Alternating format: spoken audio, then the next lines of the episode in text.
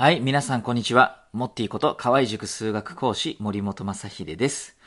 えー、今回はドラゴン桜第9話に出てきた共通テストの心構え、5つの心構えね。えー、その345について話をしていきたいと思います。1、2はね、え、前の動画をご覧ください。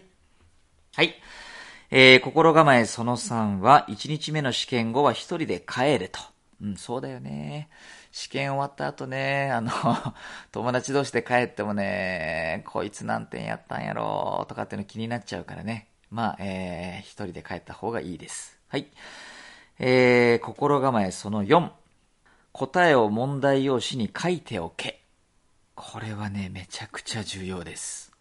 あの、実際ね、マークシートに塗った、えー、数字と、あの、それ、マークシートは回収されちゃうから、えー、自分が一体何番にね、えー、マークシートを塗ったかっていうことを問題用紙に控えておくんですよ。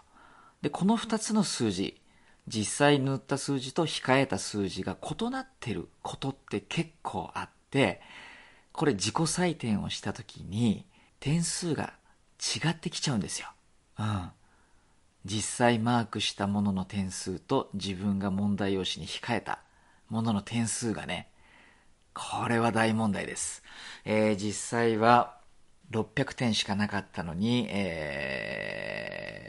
ー、控え上ではね、700点とかあったとすると、あの、あ、俺700点も取れたからこの大学受けれるじゃんつって、えー、そこに出願して、しかも二次試験もまあまあできたから、こりゃ受かったと思ったのに落ちてる子ってね、毎年いっぱいいるんですよ。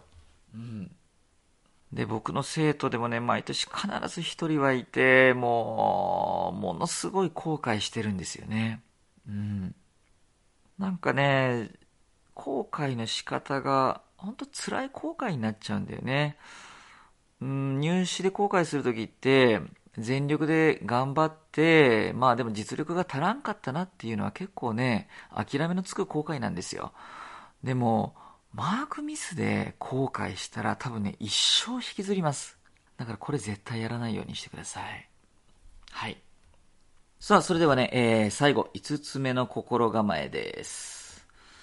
えー、心構えその後、自分さえ受かれば良いと思って臨め。ねえー、一見するとすごい自分勝手な、えー、心構えに見えるんだけど、まあそうでもないと思います。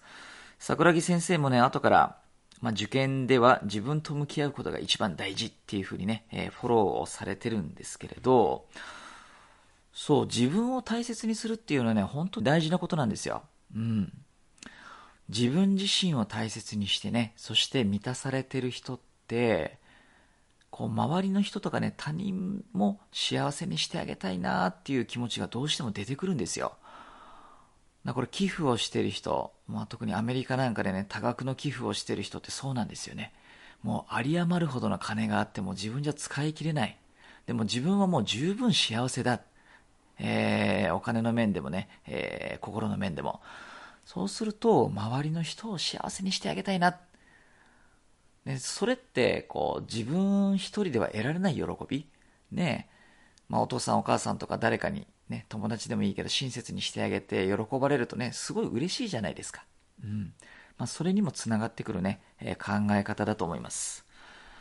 そう、えっ、ー、と、モッティチャンネルのね、えー、21番目の動画、シャープ21っていうやつ、えー、心の処方箋その2、自信を持つためのコツでも言ってるんですけど、自分に自信を持つってね、え自分のためじゃないんです。え大切な誰かのために、自分に自信を持つので、えー、よかったらね、そちらの動画、概要欄に書いてあるんでね、えー、また見といてください。えー、ということで、5つの、えー、心構えについては以上です。